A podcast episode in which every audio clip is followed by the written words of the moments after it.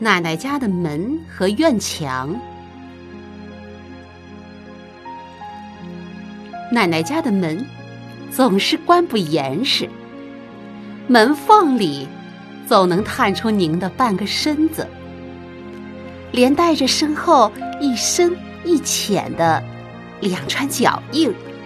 不知道什么时候起，我走起路来变得比您麻利。每当临走的时候，不论怎么劝您不要出来送我，还是能听到我身后匆匆的步调，带着微微的喘息。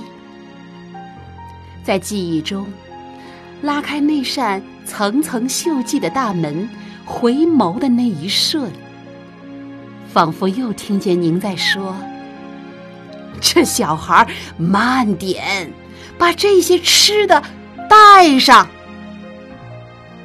我隔着大门就喊：“您就赶紧吃了吧，要是再等我下一次放假回来，就都坏了。”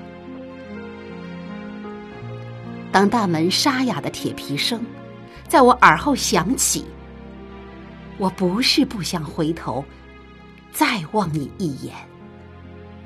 是您那挽留和失落的眼神，一直在我的心尖上扯着我的泪眼。我不是不嘴馋，我就是想把我现在能给您的都留给您。小孩的这份情谊，您怎么就不能领呢？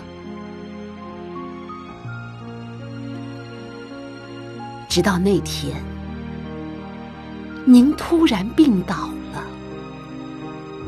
那扇门关严实了。每当要离开，一边解释着自己有多忙，一边试图挣脱您那只还受您摆弄的手，说着说着就哽咽了。走的时候，我不再匆忙，因为您拖拉着半个身子的沙沙声，也拖拽着我那颗浮躁的心。可您再也不能迈过那高高矮矮的三层台阶，只得在堂屋的门口停下。门连着的院墙不高。又靠着一个上坡，我走到坡顶时，能露出我一头的高度。您就一只手扶着堂屋的门框，身体佝偻蜷缩，但看得出您在努力挺直身子，因为您拼命用力时颤抖的躯体，让您那条完全残废的胳膊。在胸前来回摇摆，那是生命的钟摆，在悼念着什么吗？我再也不用顾忌什么，因为我们俩呀，谁也看不出谁是在哭，还是在笑，是在招手。还是在告别，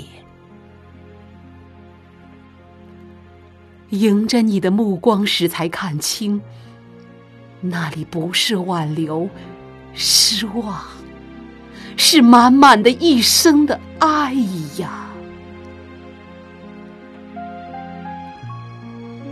生命关上了奶奶家厚重的门。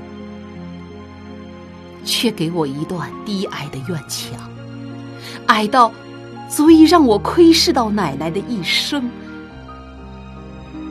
原谅我，一直都是个孩子，担不下您这一生的爱呀。